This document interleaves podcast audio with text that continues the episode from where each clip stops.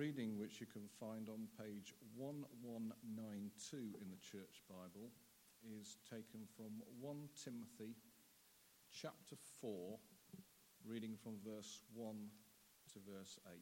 That's 1 Timothy 4, verses 1 to 8.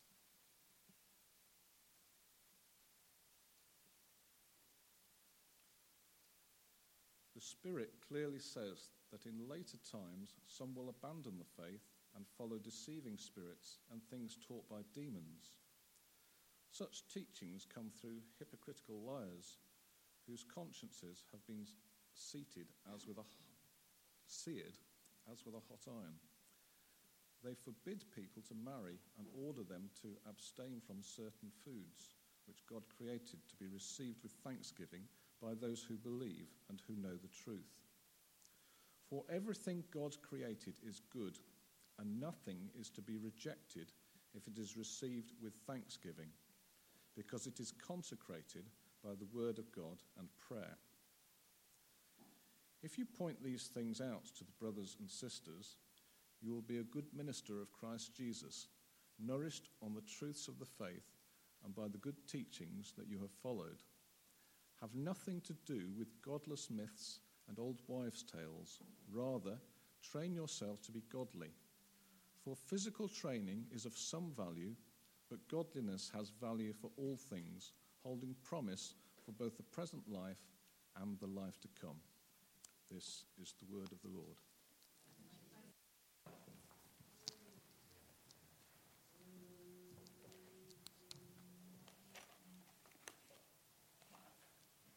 If you'd like to keep that passage open.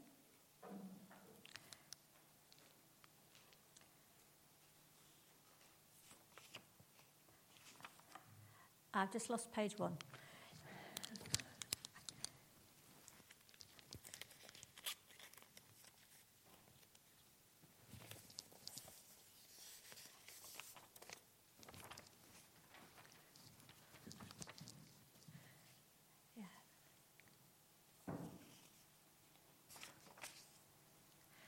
So, continuing through our journey through Timothy,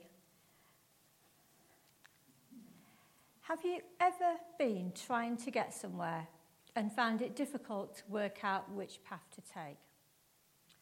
So, Dave and I were once on holiday on the Greek island of Samos. And we got this book of walks, and we found one we really wanted to do. We knew there was only one bus per day, to get us back to the resort, but we'd read the book, we'd looked at the map, and we worked out we'd, manage it. And when we got off the bus, there were a few other people doing the same walk we guessed.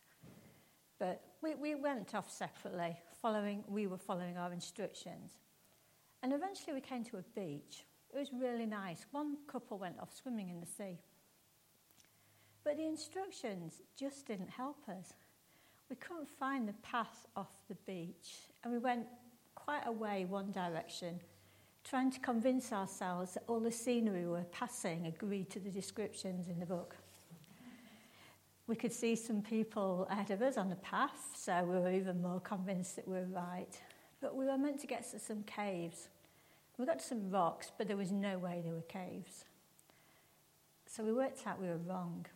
So we retraced our steps. Eventually, we did find the right path and we did catch the bus. And we finally discovered that there had been an update to the book. There was a separate piece of paper that we'd not seen. We thought we were following the right instructions. They looked right, they made sense, but we didn't have the full instructions. And the single paragraph that we'd not seen changed a whole section of the walk and nearly turned it into a disaster. Tonight we'll look at chapter 4 of this letter of Paul to Timothy and we'll see how some people didn't have a full understanding of the gospel and how they were being led astray with disastrous consequences for their salvation. Let's pray. Father God, we thank you for your word. Help us to understand it and to question it when we don't. Help us to have a true picture of you and of our salvation. In Jesus' name, Amen. So, as we've already seen in this letter, Paul is continually warning, warning Timothy to watch out for false teachers. It was in chapter 1 that we looked at with Steve in verses 3 and 4. And when I looked at the second part of that chapter, it was there again. We saw it again in verses 19 and 20 of chapter 1. Then there's a couple of chapters that have set out guidance for an orderly church, really helpful stuff. And chapter 4, Paul returns to this earlier theme. I'm going to look at it under two headings.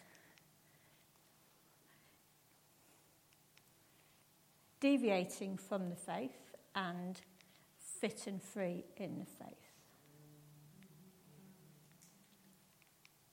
So, as I've said, warning about false teaching is common throughout Paul's letters. I think some of us have heard a lot of sermons about false teaching. And Paul quite often sets out the consequences of following false teachers, but there's not so many places where he actually explains what false teaching was.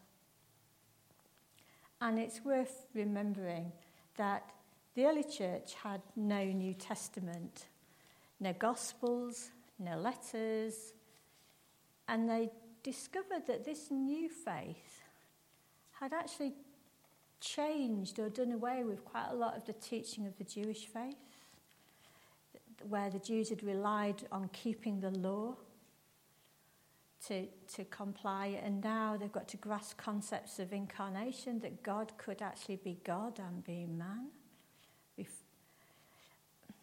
And then the church expanded into other countries where the culture wasn't even Jewish, it was Greek. Timothy's got a Jewish mother and a Greek father. So it must be getting more difficult to work out actually what is the true faith? What is heresy? Now, the commentators say that this particular deviance that Paul's addressing is the one known as Gnosticism, though there are some others around at the same time. I've been writing an essay, there definitely are but it, it's this one. And the Gnostics were the know alls, the intellectual ones. They'd done a lot of thinking. And part of this thinking was that they thought they knew that things that other people didn't. And the way they were thinking is that life needs to be separated into two separate compartments that don't touch. So, like a Tupperware tub that you can't slosh the stuff from one to the other. Uh, so, one side is the physical life, including a desire for beauty and food and sexual attraction, and the other side was the spiritual side, the soul. And their key thought was that these two sides could never meet. So, keep them separate and don't let one interfere with the other. But once they've made this separation, there's two ways of thinking about life. You can either conclude that it doesn't matter what I do with my body because it won't impact my spiritual side. Or you could decide I must get rid of every desire in my body so that I only focus on my spiritual side. Now, because this is about false teaching, so I want to be really careful. I found an example of the first one in Revelation 2. So, when the angel in Revelation 2 writes to the church in Thyatira, the angel says, Nevertheless, I have this against you. You tolerate that woman Jezebel who calls herself a prophet. By her teaching, she misleads my servants into sexual immorality, and the eating of food sacrificed to idols. So it's an example of teaching people that they can eat what they like, sleep with whoever they want, because their physical and spiritual sides are totally separate. I'd say it won't, what they do with one side won't impact the other. So that's, that looks to be what was going on in Thyatira. Thyatira. And then the other way of thinking which seems to have been what was going on in Ephesus, is the, the one where you try and get rid of all the physical desire in your body so that you only focus on spiritual things. So, physical evil, spiritual good. Asceticism, I can't say that word either. But anyway, you know the word I mean. And that meant the less they focused on the physical side, no nice tasty meals, just something, just something that you wouldn't really fancy, but it'll just keep body and soul together. The more their spiritual side's going to increase. And the consequence of that is what Paul's going through in verse 3. So Paul says that people were being forbidden to marry and ordered to abstain from certain food and this is because they thought that would make them become more spiritual. Like I said, it must have been hard to actually distinguish true teaching from heresy. But that's why Paul's really anxious to give good doctrine and why this passage directly follows a bit that we went through with Augustine last week, where it said, that he appeared in the flesh, was vindicated by the spirits, was seen by angels, was preached among the nations, was believed on in the world, was taken up into glory. And Augustine explained that this was a creed, it was probably sung. And if it was sung, people would remember it. You must know the words for hundreds of hymns. You might not know every verse for every hymn, but there will be loads of words you know, and they form your thinking. So Paul was really clever. Give them something they can remember, because most of us aren't good at remembering prose, but we can remember verse. We can sing it.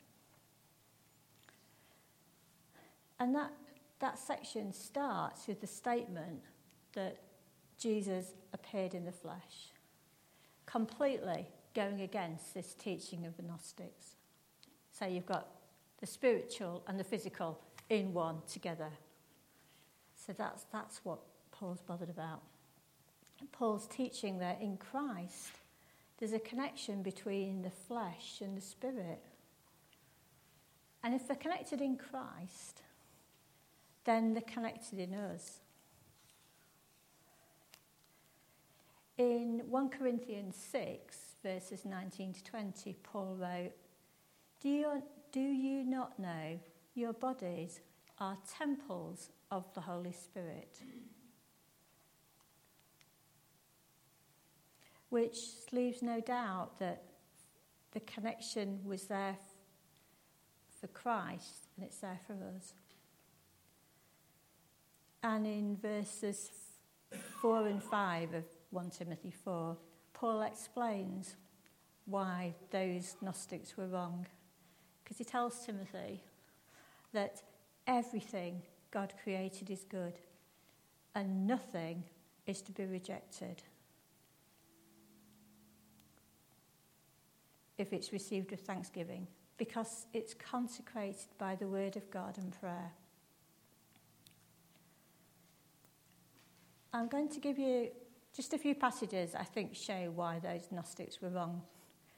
Not in detail, because each one would need its own sermon, but they line up with Paul's conclusion in verse 4 that everything God created is good. So there's a passage, you'll, you'll know these passages. There's a passage in Mark 7 where Jesus talks about it's not what we eat that makes us unclean, but our hearts. So that's verse 19. Jesus declared all foods clean and therefore none were forbidden. And then there's a story in Acts 10 when Peter sees a vision of a sheep coming down and all the animals on it, and he goes, I can't eat that stuff because it's not pure. And God says, Do not call anything that God has made unclean. And then the marriage one, well, if you want to read 1 Corinthians 7 later, Paul has a lot to say about marriage, but the one thing he doesn't do is forbid people to marry.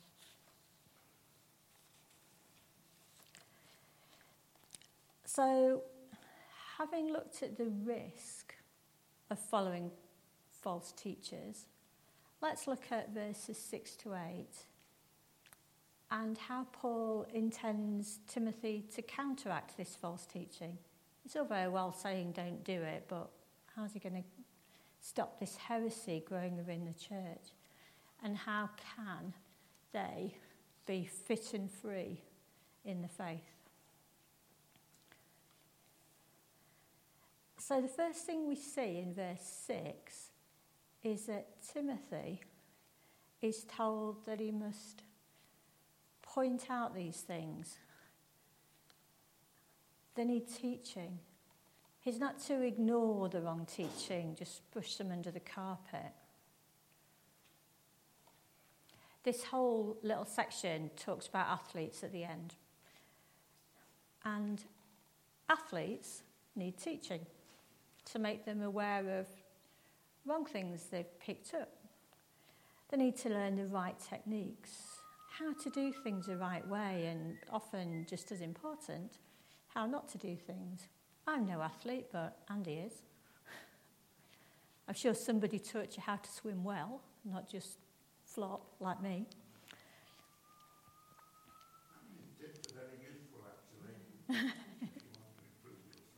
yeah.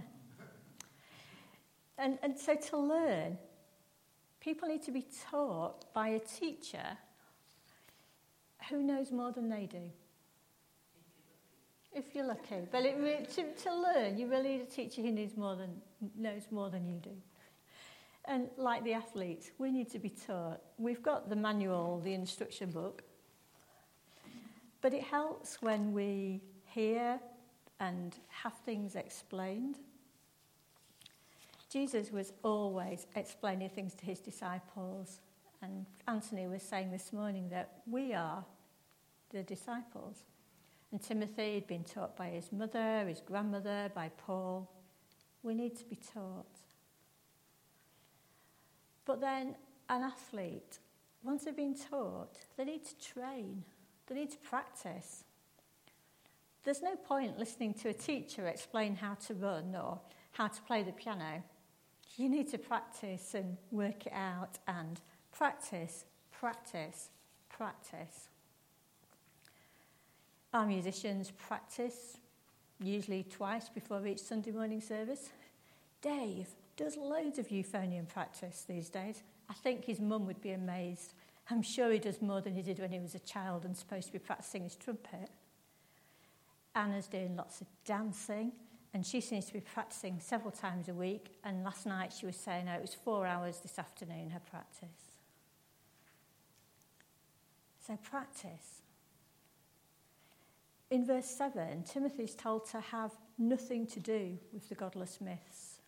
So this is moving on from learning the theory to practice, to being, doing some practical stuff. He's got to do something now. Just like the athletes practicing in their regular training session, he's got to use this training he's learnt to make a difference to his life by not being influenced so that he can influence others. So, as Christians, I was thinking, well, how can we train or practice? And one way is when we meet together with other Christians in small groups, we can discuss and share our concerns. We need to learn to talk about God in a, in a safe space. It trains us. Because if we can't talk about our faith with other Christians, how are we going to be able to talk about it with those who aren't yet Christians? We need that safe space to be trained in godliness. But then what if you hear something in a Bible study that you don't think is quite right? Or perhaps the words of a new song with a really good tune don't feel quite right. And we have to be careful with songs because it's easy to forget about words. They can be great sources of doctrine, like that song that Paul wrote in verse 16 that if we only ever sung songs like I Love You, Lord, without balancing them songs like In Christ Alone, we might lose focus of our beliefs. Or what if I say something wrong? Talk it through with me, with each other. Go and see Dave. We, we have to look after ourselves. We have to practice that so that we don't get led astray by godless myths or bits of teaching that aren't correct or play the piano with fat, flat banana fingers because we've not been going to the lessons and practicing properly. Practicing, being together, it's really important. But once we've been taught and trained and practiced, there's only any point in practicing if we're going to perform at some time. Otherwise, we just give up. Now, these Greek athletes that Paul's referring to, the pinnacle of their performance will have been to enter the Olympics. For Anna, it's the intervarsity dance competition next week at the Winter Gardens. For Dave, it'll be a concert sometimes. But for Timothy, Paul says he's to be godly in his life. That's what he's practicing, that's how he's to live. He's and that he's told that his godliness has a value both in this life and in the life to come. So, just like the athletes who are taught and then train and then perform, it's the same for us as Christians. I think this passage is teaching us to seek good teaching and check that what we're being taught is sound doctrine and not leading us astray. And then we need to train ourselves, putting effort into our practice, because we know that as children, we might just have grown taller by existing, but we only grew stronger and healthier and more knowledgeable with some effort. And we won't grow as Christians without the teaching and the practice. And then once we're equipped, we need to be ready for action. Not just wanting to keep on practicing and practicing and practicing, but we need to be ready and willing to face our performance, our Olympic Games.